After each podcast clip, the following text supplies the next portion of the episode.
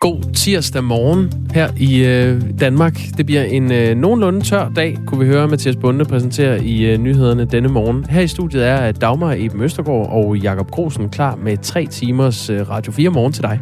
Godmorgen.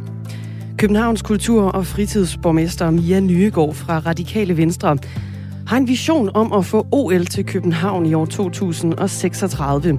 Det sagde hun i går her i Radio 4 morgen. Jeg vil meget gerne have, at København bliver kulturmetropol. Jeg er kommet med et øh, kulturudspil øh, med visioner. Øh, så for ligesom at smide en vision på bordet, der siger, hvad er det største og det ypperste inden for øh, idræt, man kunne trække til København, det vil være et OL. Det er under overskriften Det mindste OL nogensinde, at Mia Nyegård har præsenteret hendes vision om OL til København. Og det skal blandt andet stå i forhold til de 86 milliarder, som OL i Tokyo kostede. Selvom det kunne være flot, så forestiller et medlem af den internationale olympiske komité, Paul Erik Højer, sig ikke, at København kan holde OL i år 2036. Danmarks Idrætsforbund vil til gengæld gerne tage dialogen, og vi taler med begge parter efter nyhederne klokken halv syv. Det danske samfund står over for en historisk opgave med den øh, store flygtningestrøm fra Ukraine. I alt forbereder regeringen sig på, at der kan komme 100.000 ukrainere til øh, Danmark.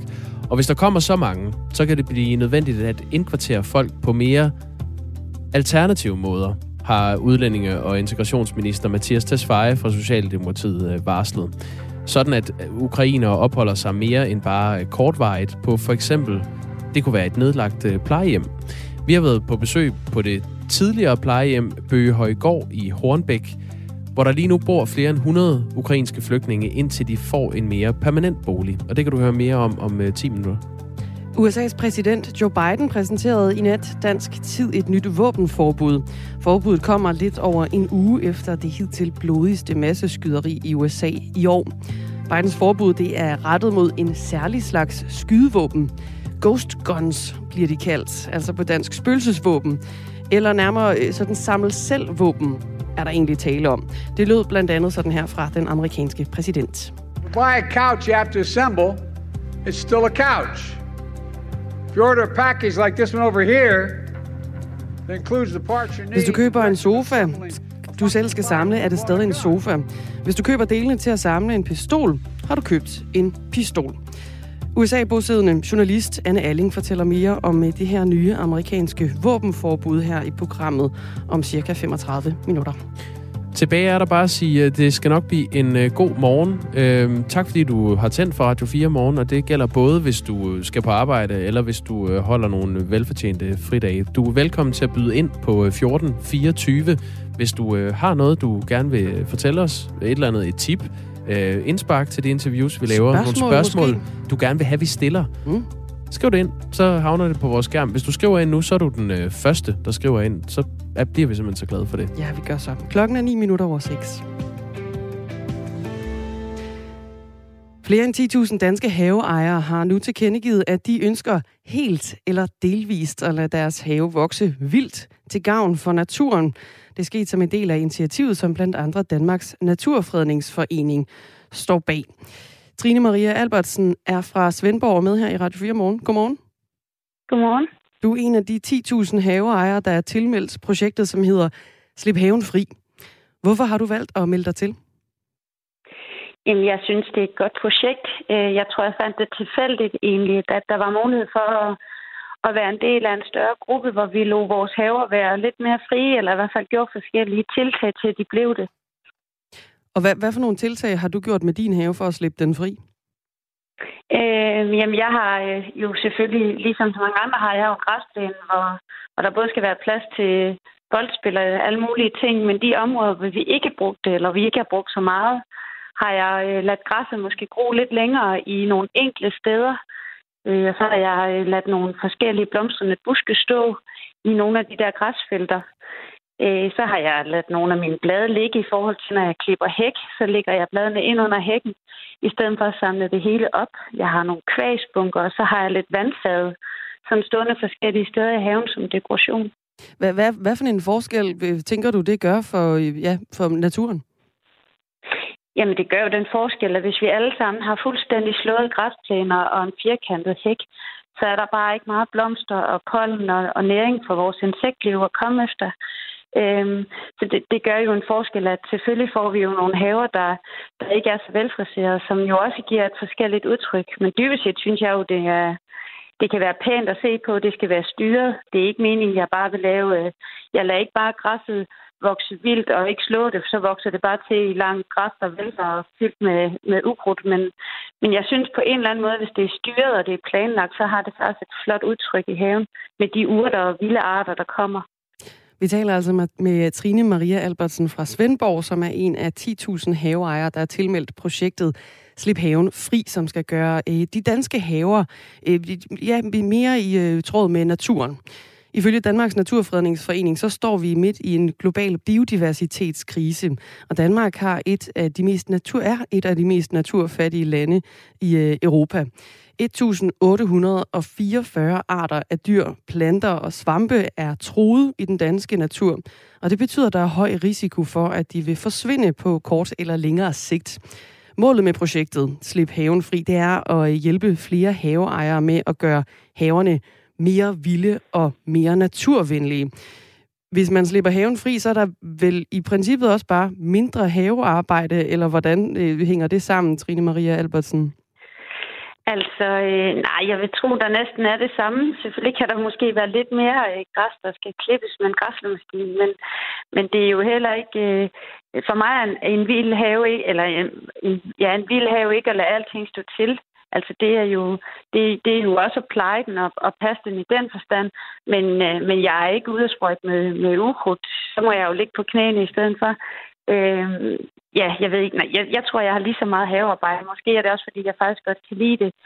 Øh, men, men jeg synes ikke nødvendigvis, man kan sige, at det har hverken mere eller mindre. Det skal være noget, vi gør netop for vores fælles biodiversitet og samfundet. Altså, ja, hvorfor er det vigtigt for dig at, at gøre det for, for biodiversiteten og vores fælles samfund? Ved at være en del af det her projekt?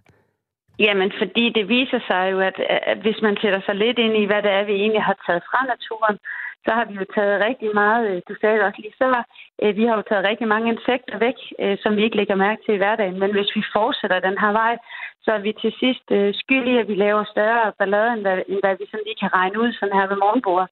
Men, men jeg, jeg synes bare, at når det er så lidt, der skal til for os haveejere, at lade enkle områder være, hvor naturen kan få lov til at forme sig selv, så synes jeg faktisk, at vi bidrager til noget større, uden det koster os nogen penge.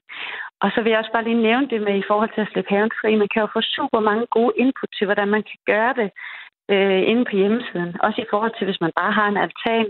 Altså intet er for småt. Vi må jo vi må gå med det, vi har plads til. Altså mine unger skal også have en fodboldbane. Vi skal stadigvæk også have en fin terrasse, hvor vi kan være. Øh, ja, men, men der kan godt være plads til mange ting, hvis man lige får måske lidt indspark til, hvordan man gør det. Hvad for nogle udfordringer kan der være forbundet ved at, at slippe haven fri? Jamen, der kan jo selvfølgelig være udfordringer, hvis, hvis, øh, hvis, hvis naboerne er bange for, at der løber ukrudt hen over hækken, eller altså i, i den forstand, så selvfølgelig skal man jo på en eller anden måde blive ved med at bevare sit gode venskab til naboerne. Øhm, jeg tænker, man skal jo lade være med at lade tingene stå til. Øh, og så måske, hvis man godt vil have noget, hvor, hvor, hvor græsplænen får lov til at, at, at slet ikke være rørt, så lad være med at lægge den helt op ad hækken, for at de, at de ukrudtsarter, der kommer hurtigst, de ikke vandrer ind til naboen. Så noget tror jeg, jeg vil lade være med at holde det langs med hækken, og så putte det ind i haven, altså ind på egen grund, så naboerne synes, at det er til at have med at gøre. Vi får lytter sms'er her i øh, programmet, Trine Maria Albertsen. Der er en, der skriver, at øh, det her med at slippe haven fri, det er en gave til de dogne, der ikke gider at slå græs ja, Har du en ja. kommentar til det? Nej, det ved jeg ikke. Jamen, det kan det måske godt være. Altså til gengæld, så giver vi en gave til dem, der slår græs hele tiden. Øhm, ja, det ved jeg ikke. Der skal være plads til os alle sammen, når man går med det, man kan. Øhm, og det er jo ikke kun græsplæner, altså det er jo så meget andet. Øh, man kan også, øh, hvis nu vi ikke havde alle de formklippede hække, vi klipper jo blomster af, af vores hække hver eneste gang, vi klipper dem firkantet. Det kunne være fantastisk, hvis nye, hvis nye arealer med, med nye grunde de blev sat, at det var uklippede hække, så vi faktisk begyndte at få noget blomstring i alle de hække. Øhm, sådan noget, det ville jeg jo også synes var fantastisk. Trine Maria Albertsen, du skal have god arbejdsløst i haven. Tak. Svendborgenser og medlem af Slip Haven Fri. Og det er altså et samarbejde mellem Danmarks Naturfredningsforening og Rema 1000. Det er gratis at tilmelde sin have, og det kræver bare, at man holder i haven giftfri, og at man vil gøre haven mere naturvenlig på mindst 20 procent af havens areal. Michael skriver en sms. De gode ildsjæle, som gerne vil lave grupper af haveejere, der vil deltage i Slip Haven Fri, kan starte med at etablere masseindkøb af blomsterfrø, som er alt for dyre, hvis de skal købes af haveejerne individuelt. Storindkøb har altid været billigst. Det vil garanteret få flere øh, til at øh, plante og så til fordel for insekterne, hvis de kan få frøene og planter til rimeligere priser end i dag. Nå ja, og så er der jo også den med inflationen. Jeg ved ikke, hvordan det har ramt øh, frøpriserne. Det må undersøges en dag. Overskud på Radio 4 hjælper dig med at få styr på økonomien og komme i gang med at investere. I dag der skal vi tale om noget, som jeg ikke fatter en skid om. Det er øh, kryptokunst. Vi kommer omkring alt fra aktier, arv, bitcoins, pension og ja, til kryptokunst. Ret hurtigt så blev jeg grebet af at følge med. Find Overskud som podcast og lyt med tirsdag kl. 13 her på Radio 4. Radio 4 taler med Danmark. Det danske samfund står over for en historisk opgave med den store flygtningestrøm, der er på vej fra Ukraine, og mange er allerede kommet til. På den anden side af påsken skønner Udlændinge- og Integrationsministeriet, at der vil være kommet op mod 40.000 ukrainere til Danmark. Og i alt forbereder regeringen sig på, at det tal kan blive 100.000. Hvis det øh, ender med at være tilfældet, at der kommer 100.000 ukrainere, så kan vi som samfund blive nødt til at tænke i anderledes baner, blandt andet når der skal findes boliger til de mange ukrainere. Sådan lød det tidligere på måneden fra udlændinge- og integrationsminister Mathias Tesfaye på et pressemøde. Vores vurdering er nu, at vi med stor sandsynlighed bliver nødt til at kunne indkvartere folk på alternative måder. For eksempel, at ukrainerne opholder sig mere end bare kortvarigt på nedlagte plejehjem, nedlagte skoler eller nedlagte hospitaler. Regeringen vil blandt andet etablere en række særlige lejre eller øh, såkaldte ukrainerbyer rundt om i Danmark. Så i stedet for at komme ud i samfundet til øh, os andre, kan nogle ukrainske flygtninge måske blive samlet på et nedlagt hospital eller i opsatte containerbyer eller lignende. Og vi har været på besøg på det nedlagte plejehjem Bøgehøjgård i Hornbæk i Helsingør Kommune. Her bor der over 100 ukrainske flygtninge midlertidigt. Og planen er indtil videre, at de bor der, indtil de får en mere permanent bolig i øh, kommunen. Vores reporter Amanda Holmen har mødt Rikke Ehrenlund, som er daglig leder af Bøgehøjgård. Og her fik øh, Amanda Holmen en rundvisning på stedet. Det her, det er øh, caféen, kalder vi det, fordi det her, de øh, deler mad ud øh, og har indgang til køkkenet. Ja. Lige nu så står der brød på bordet, fordi vi får leveret brød fra en lokal bager, øh, brød, han ikke fik solgt i går, så kommer det her hver morgen. Øh, så der er brød hver morgen til alle beboerne. Det er jo et nedlagt plejehjem, så der er virkelig blevet lavet øh, alle værelser, der er jo kommet senge i, øh, nye senge øh, og møbler. Men, men, øh, men ellers så står det jo egentlig, som, som plejehjemmet efterlod det. Så vi finder jo mange sjove ting i rummene her, og finder nye rum hele tiden. Det er et kæmpe sted. Men det er så funktionelt, fordi der er jo et industrikøkken, og der er rum, vi kan bruge til børnene. Og, øh, men du kan se gang ned der, og så er der en gang mere og en gang mere. Så det er sådan et kæmpe hus her med lange gange og mange værelser. Og hvor mange ukrainere er det, I har boende her nu? Lige nu har vi 105 boende, øh, og der kommer flere til, ved vi, øh, blandt andet for privat indkvartering og sådan ting. Hvor mange har I plads til? Vi har plads til omkring en 190-200. Det kommer lidt an på, hvordan vi får øh, værelserne fyldt op og hvad der kommer ind med familier. Og dem, der er her nu, hvor mange af dem er børn? Halvdelen af børn. Faktisk fra øh, spædbørn til under 0 år op til, ja, til 18 år. Så det er halvt af hver. Og hvad er meningen? Altså, hvor lang tid kan de blive her? Jamen, altså i princippet kan de jo blive her indtil, altså både at de får opholdstilladelse, og så når de går videre i systemet og får en bolig tilbudt i kommunen. Og hvordan får man alt det lavpraktiske? Altså, hvordan fungerer det hele her i hverdagen? Ja, altså lige nu er vi øh, tre ansatte og en kok ansat, og så er vi øh, over 40 frivillige, som, øh, som er her hver dag, som indgår i et vagtskema. Så det ville jo faktisk ikke kunne løbe rundt uden de frivillige? Nej, det ville slet ikke kunne løbe rundt. Altså, vi har virkelig haft brug af de frivillige til masser af praktiske opgaver i huset. Også den der støtte og hjælp og, snak med ukrainerne. Så vi har brug for dem alle sammen, ja. Ja, og hvordan ser hverdagen ud her? Altså, hvad, hvad laver de, mens de er her? Jamen, hverdagen er jo ikke... Altså, vi, har jo, vi er jo så heldige, at mange af de ukrainske kvinder, de er gået i køkkenet nu. Så de har lavet deres eget vagtplan øh, i køkkenet øh, og laver både varm mad til frokost og aftensmad. Øh, og vi har ukrainer, der er gået i haven og ordnet have, så vi har afmeldt vores gartner, fordi det ordner haven selv. Så de har faktisk været aktive for lige da de startede her i huset, øh, kom til huset. Så, øh, så der ligesom er noget, de kan gøre. Det kan jeg mærke, det vil de gerne. Komme i gang med noget og gøre noget fysisk. Ah, her bliver der lavet mad. Ja. Lige nu så står vi i, øh, i køkkenet, hvor de er ved at lave mad til, øh, jeg tænker det er frokosten, de er i gang med nu. Vi får simpelthen suppe hver dag, fordi suppe øh, spiser man i Ukraine til frokost hver dag, så det får vi også her. Øh, så det er holdet, der er i gang nu. Og der er, hvad er der, seks kvinder i gang her. Lige nu. Og har dufter rigtig godt. Ja, det gør der. Og hvordan, det er selvfølgelig forskelligt, men hvordan har de det, dem der kommer hertil, og børnene, der kommer hertil?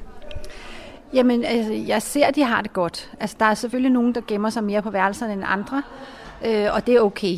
Øh, men vi holder jo øje med dem, øh, så godt vi nu kan, og, og prøver lige at spørge ind til, hvis der er nogen, vi ser, der har det dårligt. Øh, så, så det, ja, vi prøver at få det bedste ud af det, i den situation, de er i. Ja! Er vi inde i børnerummet. og jeg tror, at de skal i gang med nogle lege herinde. Øh, vi er så heldige, at vi har fået doneret sindssygt meget legetøj og rigtig mange gode ting herind til. Så, øh, så der var noget at gå i gang med med det samme. Øh, og så har vi nogle gode øh, frivillige, der rigtig gerne vil tage sig af det. Øh, og lave nogle aktiviteter for dem. Fordi der er forskellige målgrupper. Altså det er jo det, der er udfordringen. Det er, at vi har helt spædbørn op til, til teenagerne. Ikke? Så vi skal lige have fokus på de forskellige aldersgrupper og kunne finde på noget, at de kan lave. Så de har brug for at blive aktiveret øh, i det her også, øh, at komme i gang med noget og sætte tankerne et andet sted hen. Og kan du sætte nogle ord på, hvad det er for en opgave, I står med, og hvordan den adskiller sig fra andre opgaver, som du har varetaget tidligere? Ja, jeg vil sige, at jeg har, jeg har modtaget mange flygtninge de sidste mange år øh, til kommunen. Men det her, det, det er voldsomt, fordi det er en større volume på, på, øh, på samme tid. Det har jeg ikke prøvet før. Øh, så det med at få tingene til at hænge sammen med så mange mennesker et sted, det, det kan være en udfordring, men jeg synes faktisk, det går rigtig, rigtig godt. Det fortalte den daglige leder af Bøgehøjgård, Rikke Ehrenlund, til vores øh, reporter Amanda Holmen. En af de ukrainske kvinder, der bor på det her sted, Bøgehøjgård, er Juliana. Hun bor på et værelse sammen med sine tre sønner på 11, 13 og 16, og deres hund og kat, som de har fået med fra Ukraine. De har været i Danmark i øh, lidt mere end en måned, og det er rart for dem at bo et sted med andre ukrainere, fortæller hun. It's nice because we meet a lot of good people. Somebody from them are our friends for now. Uh, boys find friends, they uh, playing together, talking to each other. So it's better because uh, they can talk in Ukrainian. They feel the same. Hun fortæller her, at de har mødt en masse gode mennesker, og at hendes øh, sønner har fundet venner, som de leger med, og som øh, de kan tale med på ukrainsk og dele deres følelser med om alt det, de har været igennem. Feel in this situation. Anastasia Moros bor også på Bøgehøjgård med sine to sønner. De er 6 år og 0 år og hun er også glad for at bo der. Hun har været i Danmark siden midten af marts, efter hun flyttede fra, øh, flygtede fra Ukraine med sin mor og sønner.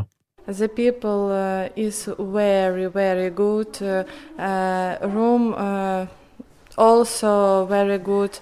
Uh, we eating uh, Uh, three times. Uh, Hun fortæller her, at det er nogle gode mennesker, der er på stedet, og de har fået et uh, godt værelse at bo på og får mad tre gange om dagen, og det er de uh, glade for. Men kan et nedlagt plejehjem som Bøhøjgård blive en mere permanent løsning for de ukrainske flygtninge i Helsingør Kommune? Og hvilke andre boliger har de øh, til rådighed? Det spurgte Amanda Holmen Thomas Horn om. Han er formand for Social- og Beskæftigelsesudvalget i kommunen, og så er han medlem af byrådet for Socialdemokratiet. Vi har nogle øh, almene boliger rundt omkring kommunen, som vi allerede er ved at sørge for at gøre klar til, når, de, skal, øh, de skal flytte derud. Og så øh, går vi jo lidt og venter på, hvad regeringen gør, at Folketinget gør i forhold til øh, øh, nogle af de her øh, områder, som har været på parallelsamfundslisten. Altså, der har vi faktisk i Helsingør jo en masse tomme lejligheder. Må vi inddrage dem, så øh, er vi rigtig godt på vej. Og ministeren han har også sagt, at vi med stor sandsynlighed, som han formulerer det, bliver nødt til at kunne indkvartere folk på nogle lidt alternative måder, sådan så ukrainere for eksempel kommer til at opholde sig mere end bare midlertidigt på for eksempel et nedlagt plejehjem som her. Forestiller I jer, at det her kunne være en mere permanent løsning også? Det kunne sagtens være. Øh, det er jo igen kommer an på antallet af ukrainere, som kommer.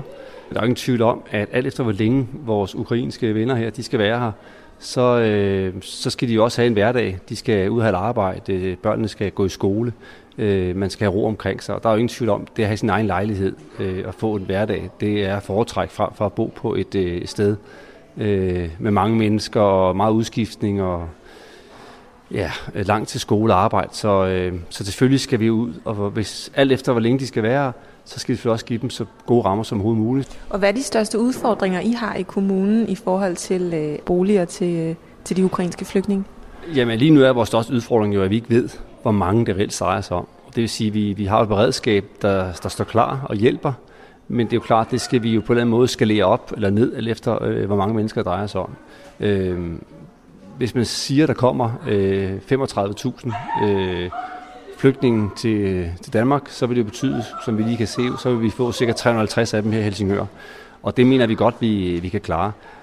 På den anden side, så kommer 100.000 øh, øh, til Danmark, og vi skal til at tage lidt over 1000, så er det klart, så skal der virkelig tænkes øh, anderledes og alternativt. Men det er vi også klar på. Altså, der bliver knoklet, det kan du se i dag sikkert derude, der bliver knoklet på højtryk. Øh, men vi, vi tænker alt imellem øh, 350 til, til 1000. Det er det, ligesom det tal, vi går og opererer med i øjeblikket.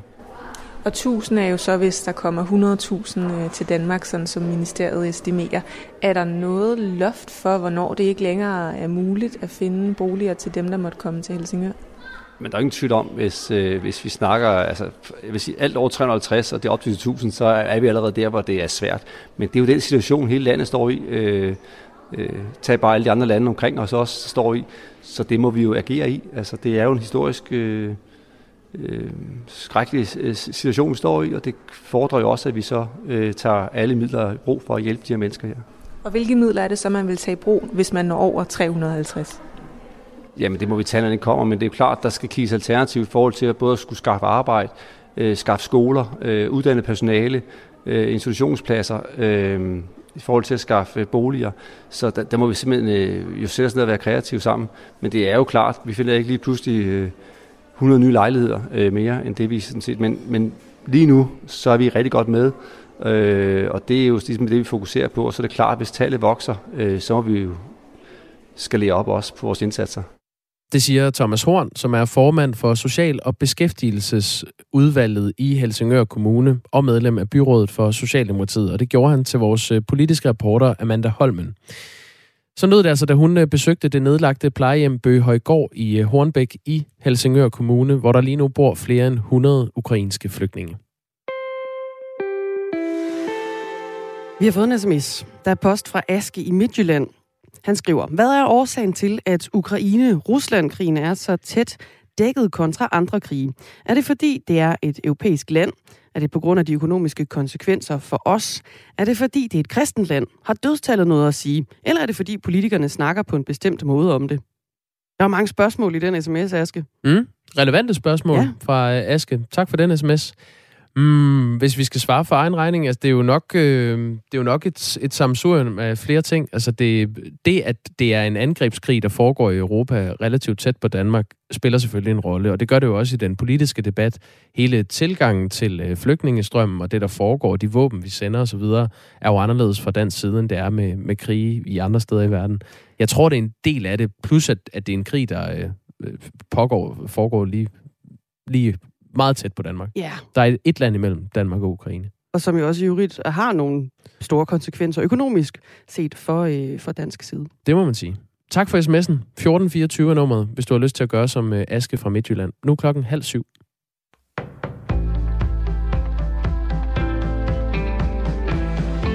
Brasilien har inviteret EU til at sende observatører til valget senere i år, hvor præsident Jair Bolsonaro vil forsøge at blive genvalgt. Det bliver i givet fald første gang, at observatører fra EU officielt skal være med til at kontrollere en valghandling i Brasilien. Det oplyser Brasiliens øverste valgmyndighed til nyhedsbyrået Reuters. Præsident Bolsonaro har for nylig igen angrebet det brasilianske stemmesystem, som han mener er åben for manipulation. Han kræver, at det elektroniske afstemningssystem bliver afløst af papirstemmesedler. EU's udenrigschef Josef Borrell har takket for invitationen og meddelt, at han skal tale med de 27 medlemslande og Europaparlamentet, før han kan tage stilling til henvendelsen. Observatører har til opgave at tjekke, at et valg afvikles i henhold til reglerne og holde øje med, at der ikke fuskes med de afgivende stemmer. EU-landene er splittet, når det gælder yderligere sanktioner mod russisk energi. Det siger EU's udenrigschef Josef Borrell efter, at EU, EU-landene har startet diskussionen om, hvordan en sjette sanktionspakke mod Rusland skal se ud. Det er nemt for lande, der ikke er afhængige af russisk energi, at at sige, at EU skal gennemføre sanktionerne. For andre lande, som er afhængige af russisk energi, er det ikke så let, siger Josef Borrell. Men hvis Europa beslutter at lukke for russisk gas, eller Rusland svarer igen på pensioner med selv at lukke for gassen, kommer det til at sende en forsyningskrise til EU.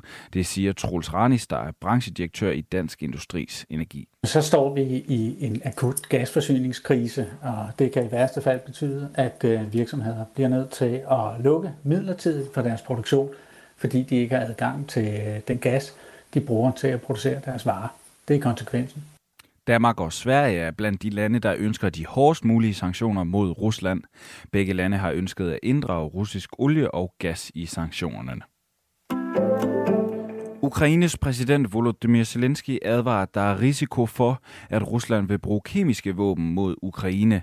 I aftes var der meldinger om brug af en ukendt substans, der kan være kemiske våben, i den ukrainske havneby Mariupol. Ingen af disse meldinger er dog blevet bekræftet, men ifølge både britiske og amerikanske myndigheder så arbejder de begge på at få verificeret meldingerne. Krigsførelse med kemiske eller biologiske våben er forbudt ifølge internationale traktater og konventioner. Zelensky mener derfor, at man bør indføre sanktioner mod Rusland, der er så hårde, at landet ikke engang vil overveje at bruge kemiske våben. En olieembargo mod Rusland er nødvendig. En hver sanktionspakke, der ikke påvirker olie, modtages med et smil i Moskva, siger den ukrainske præsident. Ukraine forventer, at Rusland snart vil indlede en stor offensiv i den østlige del af landet, det siger en talsmand for det ukrainske forsvarsministerium. Kampene vil også tage til i den sydlige del af landet, lyder vurderingen. Talsmanden tilføjer, at Ukraine ikke kan sige præcis, hvornår det vil ske, og at vurderingen er baseret på kilder fra vestlige efterretningstjenester. Over de seneste uger har Ukraine opfordret borgere i landets østlige regioner om at forlade deres hjem og flygte, før de ventede russiske angreb begynder mens 57 personer døde i sidste uge under bombardementer, der ramte en togstation i den østlige by Kramatorsk. Mange på togstationen ventede på at kunne flygte fra området.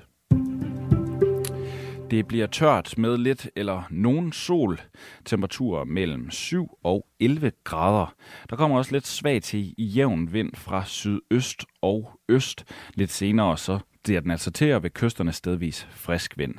Det var nyhederne her på Radio 4 med Mathias Bunde.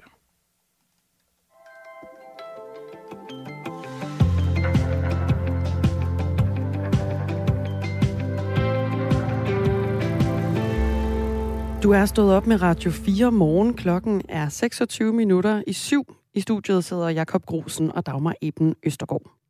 Københavns øh, kultur- og fritidsborgmester Mia Nygaard fra Radikale Venstre har en vision. Og den vision går ud på at få OL til København i år 2036. Det sagde hun i går her i programmet. Jeg vil meget gerne have, at København bliver kulturmetropol. Jeg er kommet med et øh, kulturudspil øh, med visioner. Øh, så for ligesom at smide en vision på bordet, der siger, hvad er det største og det ypperste inden for idræt, man kunne trække til København, det vil være et OL.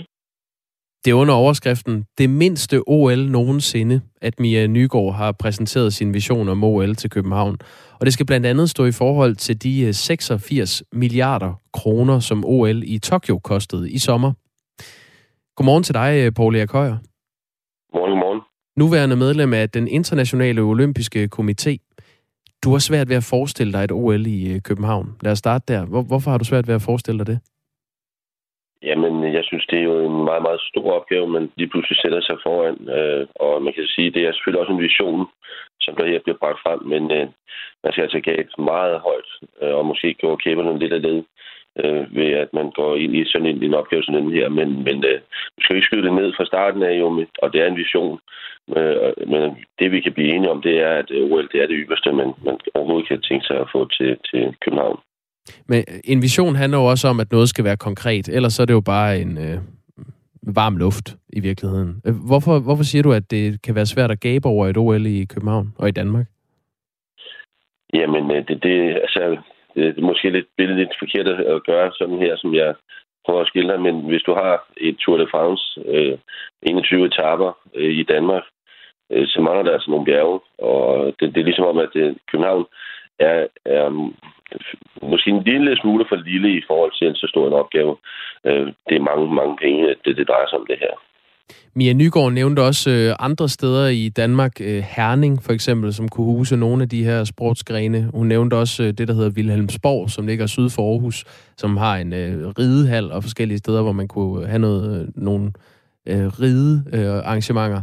Øh, kunne du se det, hvis man spredte det ud over det danske land, at det kunne lade sig gøre? Ja, så begynder vi at, at tale mere sådan uh, direkte ind til uh, nogle handlinger, og der, der synes jeg, at det, der er vi på rette vej.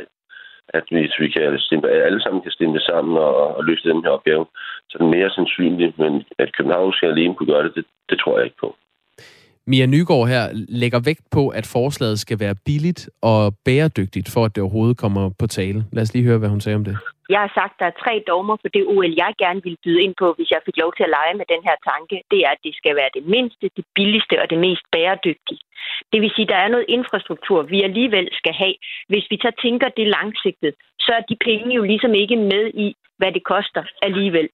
Og det er måske en god idé, at det skal være det billigste. I hvert fald, hvis man sælger det i forhold til tidligere OL, som har kostet mere end 80 milliarder kroner. Øhm, det her forslag kalder Dansk Erhverv for godt set og forholder sig positivt generelt over for forslaget, også selvom det lige nu lyder øh, urealistisk. Det skriver Berlingske. Paul Erik Højer, hvis der er tale om et bæredygtigt OL, også økonomisk, er det så mere realistisk set med dine øjne?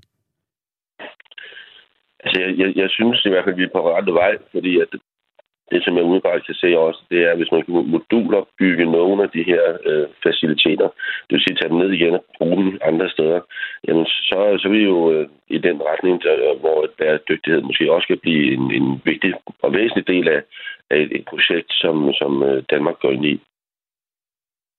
Hvor stor en, øh, eller hvor anderledes et arrangement vil det blive, hvis man skal til at se et OL som et bæredygtigt arrangement i forhold til tidligere OL? Jamen, det skulle gerne øh, kunne være sådan, at øh, det, det jo ikke behøver at kunne øh, skulle ses. Det skal faktisk være sådan, at man kan opleve det værende lige så godt som alt muligt andet. Øh, så, så, så det, jeg forestiller mig, det er, at man simpelthen bringer bæredygtigheden ind i konteksten, som den er.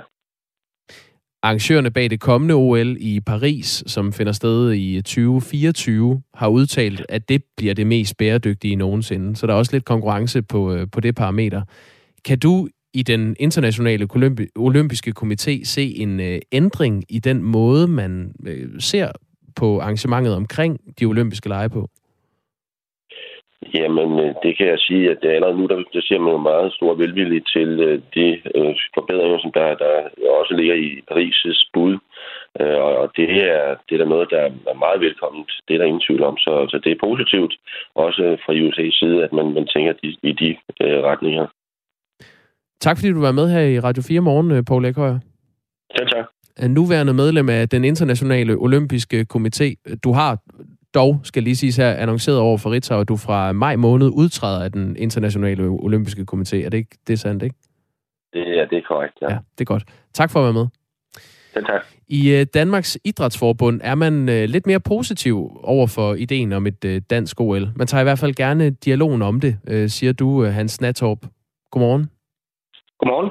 Formand i Danmarks Idrætsforbund. Set fra dit bord, hvor realistisk er det her forslag om OL i København? Den synes jeg, vi skal vente med at uh, diskutere. Jeg synes, vi skal starte med at, at, at tale om, om visionen og se, om, om uh, vi er tilpas mange, der synes, at uh, det her det kunne, være, det kunne være interessant at tage videre. Altså, hvis vi skal have en stor olympisk begivenhed i Danmark, OL, ungdoms-OL, så skal vi være enige om det hele vejen rundt. Og øh, det starter jo her med at, at, at kigge hele vejen rundt. Stat, regioner, kommune, øh, erhverv, fonde, idrætten. Så skal vi alle sammen se på hinanden og give hånden på og sige, det her det vil vi gerne prøve at kigge nærmere i og arbejde for. Og så begynder vi at kigge på, om vi så faktisk også kan få enderne til noget sammen. Hvorfor er det egentlig en, en vigtig skældning, når man taler om et OL i København, at, at det var lidt det samme, der skete, da vi talte med uh, Mia Nygaard i går, at hun vil gerne tale om visioner, men hun vil meget nødigt skulle være konkret og realistisk omkring det. Hvorfor er det vigtigt at, at skælne de to ting? Fordi et OL er bare kæmpe, kæmpe stort. Altså hvis du sammenligner med andre store sportsbegivenheder, så er det typisk noget, som opstår i samarbejde mellem et forbund, øh, et, altså et specialforbund, en enkelt idræt, og så en, øh, en kommune eller flere, altså en, en relativt afgrænset øh, række interessenter, en eventorganisation, der får det til at drive afsted og fremad og får det realiseret. Et OL kræver, at alle skal trække samme vej. Øhm, ja, det, altså, alt fokus kommer til at ligge på, at det er det, vi vil. Og hvis vi ikke er enige om det, jamen, så kommer det ikke til at ske. Hvis vi nu antager, at øh, alle aktører er enige om, det er en, øh, en fed vision, tror du så, det vil være realistisk at få stablet sådan et arrangement på benene i 2036? så har vi i hvert fald tjekket det første kryds af i en lang liste, øh, på en lang tjekliste. Øh, så er vi i gang med at finde ud af, hvad skal der så til. Øh, altså, bæredygtighed er blevet nævnt rigtig mange gange i, øh, i, øh, i den samtale, der allerede har været. Bæredygtighed taber jo ind i, i tidsånden. IOC øh, har øh, lavet en agenda 2020 plus 5 hedder den nu. Den er blevet forlænget fem år, hvor bæredygtighed også er et nøgleord øh, Paris OL, OL i Paris i 2024 bliver det mest bæredygtige nogensinde. Og det er det første OL, som er blevet stablet på benene på baggrund af Agenda 2020, hvor man laver et, et paradigmeskifte i forhold til tidligere. Altså i langt højere grad bruger man byen og eksisterende anlæg til at afvikle OL. For eksempel bliver åbningsceremonien afholdt i Paris på scenen tværs gennem hele byen, i stedet for på et meget, meget stort og, og lukket stadion, som kan rumme for mange mennesker til, til daglig brug senere. Så, så på den måde er, er vi allerede i, i, en, i en transformation. Og øhm, der, er jo også, der er jo også nu øhm, et, en bevægelse hen imod, at der bliver kigget mere på, at øh, måske er det ikke kun pengene, der skal afgøre. Måske kigger vi også i højere grad på, hvilke øh, lande, hvad er det i det hele taget for nogle, for nogle steder, vi placerer de her store events. Øhm, vi husker alle sammen her i foråret OL i vinter-OL i Kina, men det gav os af udfordringer i forhold til alle mulige andre diskussioner, som egentlig ikke har noget med det sportslige at gøre. Er, er det fokus på bæredygtighed noget, der kunne tale for et OL i København i virkeligheden? Ja, det vil jeg mene, fordi hvis man går ind og kigger på et OL i øh, sådan den normale øh, kontekst tidligere, sådan som, som, som OL også, nu blev Tokyo nævnt, men, men også tidligere end det, så, så er budgetterne astronomiske. Øh, og Tokyo har jo ikke engang været det dyreste OL, der er blevet afholdt. Nej, jeg gentager lige her, det, det kostede altså 86 milliarder ja, kroner. Ja, ja. ja. Og, og den, den pris skal jo på en eller anden måde... Øh, den pris skal jo på en eller anden måde afspejle en, en værdiskabelse i højere grad end blot 14-dages OL. Så det vil sige, at der skal ikke bygges det, som, som bliver kaldt hvide elefanter, hvor man bygger et stort øh, anlæg, som kun kan bruges til OL, fordi det er så stort, øh, at det ikke giver mening at, at, at kunne bruge det senere hen. Og så står det bare for falder. Det er der desværre nogle kedelige eksempler på gennem tiden. Nej, fordi lige nu er der jo for eksempel en parallel diskussion af øh, baneforholdene i Superligaen, hvor altså græs banerne er simpelthen for ringe øh, til at spille øh, topfodbold på, bare, og det er set med, med danske briller. Øhm, så det kan jo godt ligne udefra at se en udfordring, hvis man skal til at have faciliteter, der er gode nok til et OL. Jo, altså nu, nu er det nok noget, man skal se i en lidt større skala, øh, og, og lidt mere øh, sådan generelt øh, en, en, blot, en blot lige facilitetssituationen øh, i Danmark lige nu, og om, om banerne er gode nok til, til Superliga-fodbold. Men det er jo netop det, som sådan en, en, en øh, vision også kan gøre. Det er jo, at vi får så kigget det hele lidt mere efter i sømne og sige, jamen, kan vi egentlig det, vi gerne vil? Når vi nu har en vision om at, at hive et OL til Danmark, hvor står vi så henne? Og selvom vi ikke skulle lykkes med at få OL til Danmark, selvom vi ikke skulle lykkes hele vejen, så er processen alligevel en, som, som kan være en, en win-win. Vi øh, får vi får sat Danmark på landkortet. Altså når, når en nation går ud og siger, det her, det vil vi gerne, og siger det til hele verden, og stiller sig op med rang og siger, sådan her skal det være, venner, øh, så bliver man set, og så bliver man hørt. Og, øh, og det kommer positivt tilbage. Vi får også kigget på vores, øh, på vores øh, faciliteter og på vores måde at arbejde med idrætten på bæredygtighed. Og det er jo også noget, vi, vi kommer til at påvirke med internationalt. I DIF, i vores øh, strategi, der er vi helt eksplicite på, at øh, bæredygtighed, det er et fokusområde for os de kommende fem år, øh, hvor vi virkelig giver den gas på, på det punkt. Ikke at vi stopper efter fem år, men, men lige nu trykker vi den virkelig af. Idrætten er ikke historisk set dem, der har kigget mest i den retning. Men, øh, men det gør vi nu. Men det, det kan jo også give bedre faciliteter, uanset hvad. Altså hvis vi øh, tænker, nu, nu skal vi opgradere, nu skal vi prøve at, øh, at gøre Danmark klar til et OL, og vi så ikke får et OL, så har vi jo fået bedre faciliteter. Det er vel også i Danmarks Idrætsforbunds interesse? Det er i Danmarks Idrætsforbunds interesse, fordi det er i danskernes interesse. Og det øh, har også sat Danmark på landkortet.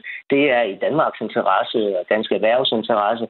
Vi har, vi har været fælles om at påvirke hvordan man taler om et OL internationalt. Øh, vi, har, vi har sat mange gode aftryk. Og, og hvem ved, der er lang tid til 2036, så jeg skal ikke være den, der skyder visionen ned overhovedet.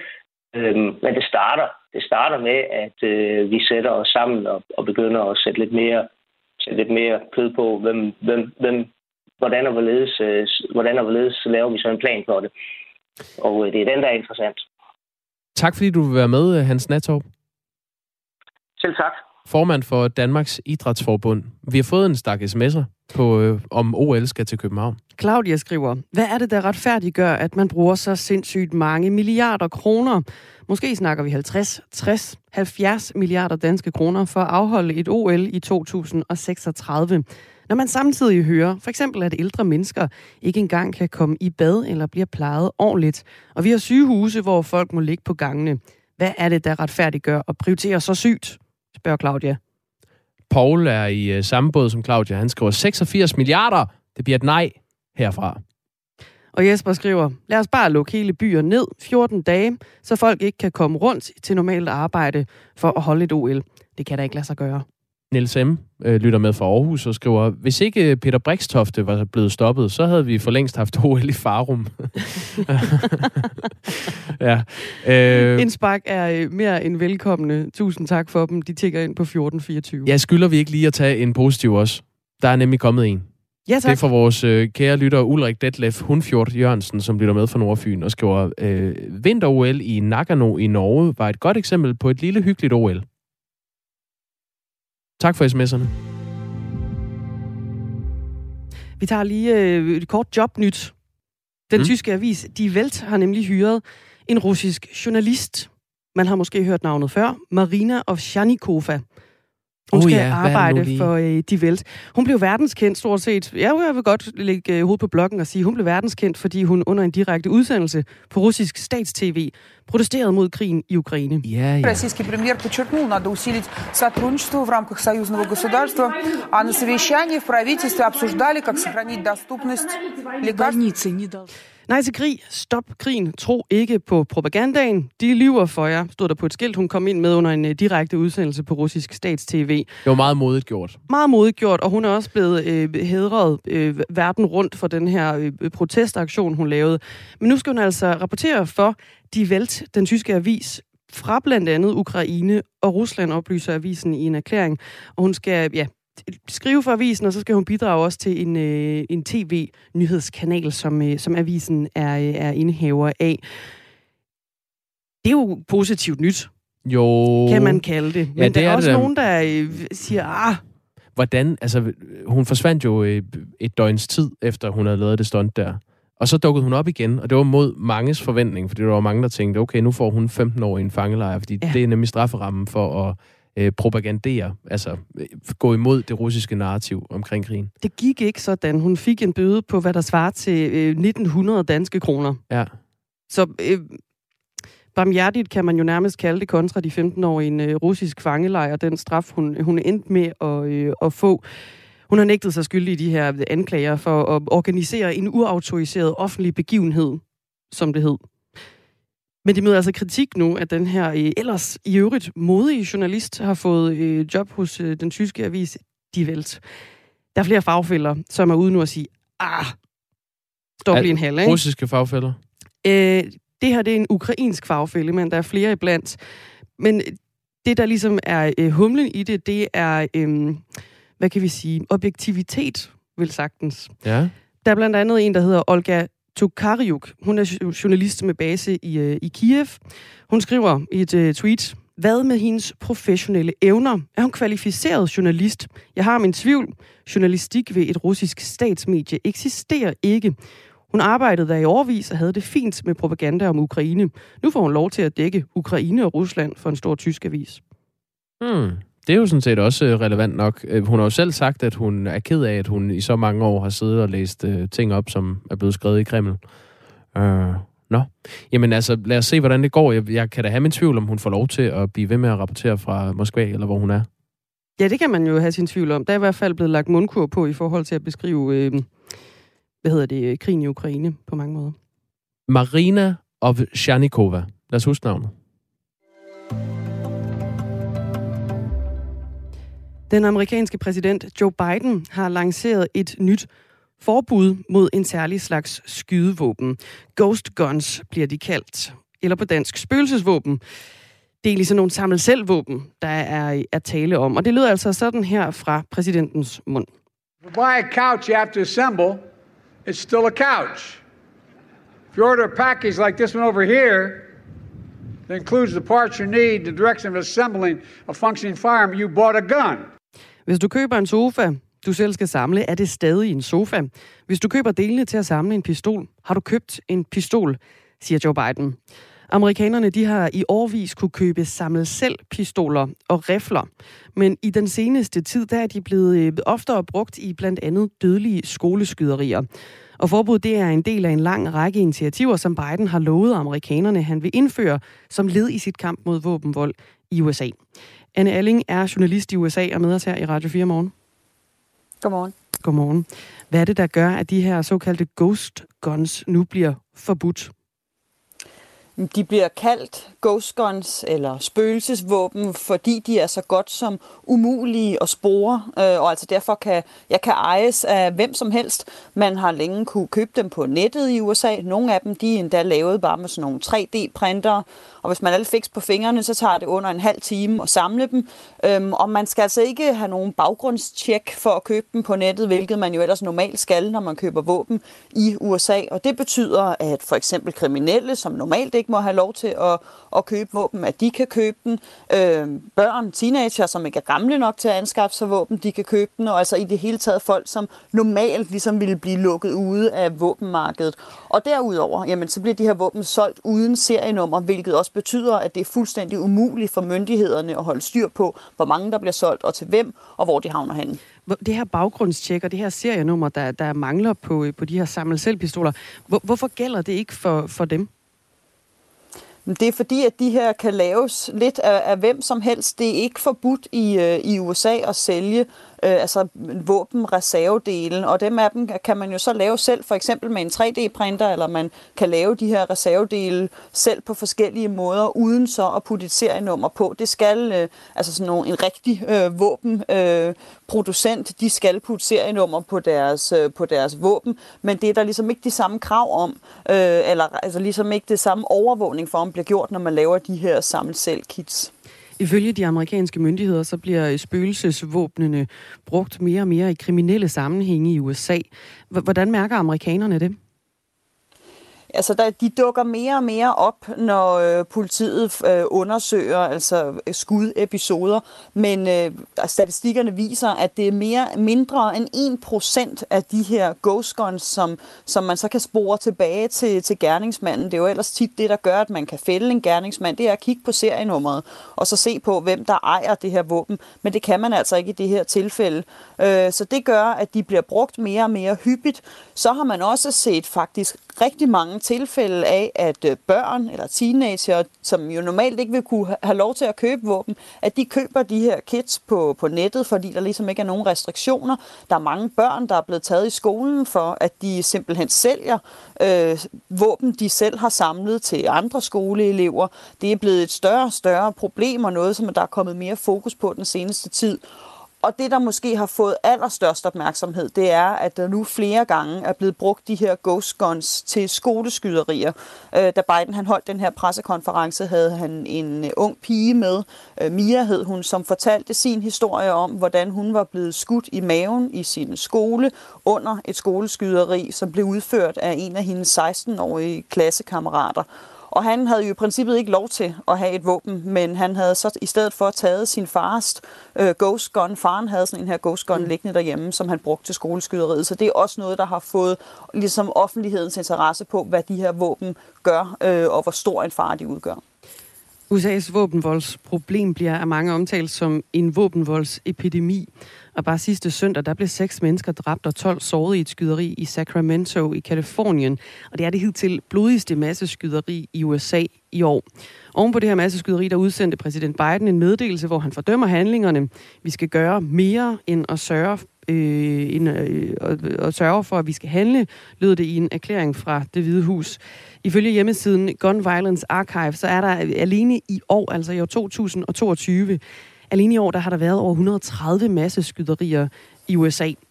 Allerede for et år siden, der foreslog Biden øh, initiativer, blandt andet mod de her spøgelsesvåben. Så, så hvorfor kommer udmeldingen fra Biden først nu? Biden han har lovet blandt andet det her forbud mod ghost guns øh, allerede i sin, i sin præsidentkampagne, altså før han overhovedet blev, blev indsat. Det har været noget, han har fokuseret meget på. Men altså, han har simpelthen ikke kunne få det her igennem kongressen. Der har ikke været nok senatorer, der har ville stemme for. Så derfor så besluttede Biden at tage denne her, det her forbud uden om kongressen ved altså at bruge det, man kalder altså sine executive øh, præsidentrettigheder og ligesom selv bede øh, statsadvokaten om at komme med det her forbud.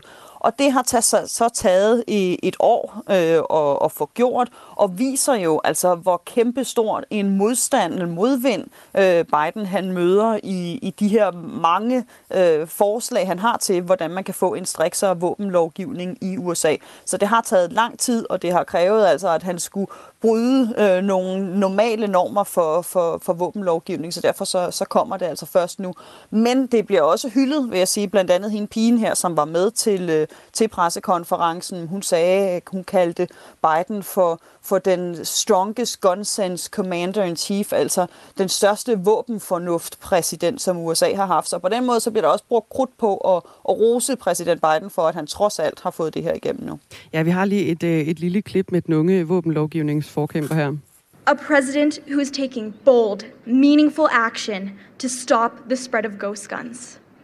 Ladies and gentlemen, it is now my great honor to introduce the strongest gun sense commander in chief ever to hold office, President Joe Biden. Ja, og så bliver Joe Biden øh, klappet ind her efter en introduktion. Øh, lige her til slut, Anne Erling, vi har en, en taknemmelig våbenlovs øh, forkæmper, men, men den amerikanske højrefløj, hvad siger, hvad siger de til det her forbud? De næsten griner af det og siger, at øh, det her det er et spil for galleriet. Der bliver lagt vægt på, at jo, Ghost er et, øh, et problem, men det er også en meget, meget, meget lille procentdel øh, af de våben, som generelt bliver brugt i, øh, altså i våbenvold i USA. Så, så højrefløjen de peger på, at det her ikke er løsningen, øh, at restriktioner i det hele taget ikke er løsningen, at det handler om derimod at slå hårdere ned på øh, amerikanere, som bruger bruger, øh, som bruger våben ulovligt. Og derudover, jamen, så bliver der også talt om de her restriktioner, altså at det er et brud på forfatningsretten. Det er jo en lang diskussion, øh, hvad hedder det, amerikanernes våbenrettigheder, men her mener højrefløjen altså, at Biden han har gang i at, at ligesom sætte restriktioner mod deres forfatningsret til øh, at bære våben. Anne Alling, journalist i USA. Tak skal du have. Velkommen. Altså med på det her øh, forbud, som øh, præsident Joe Biden han har øh, lanceret mod ghost guns, eller spøgelsesvåben, som de også bliver kaldt. Du lytter til Radio 4 morgen. Vi skal lige have nogle nyheder med Mathias Bunde klokken 7.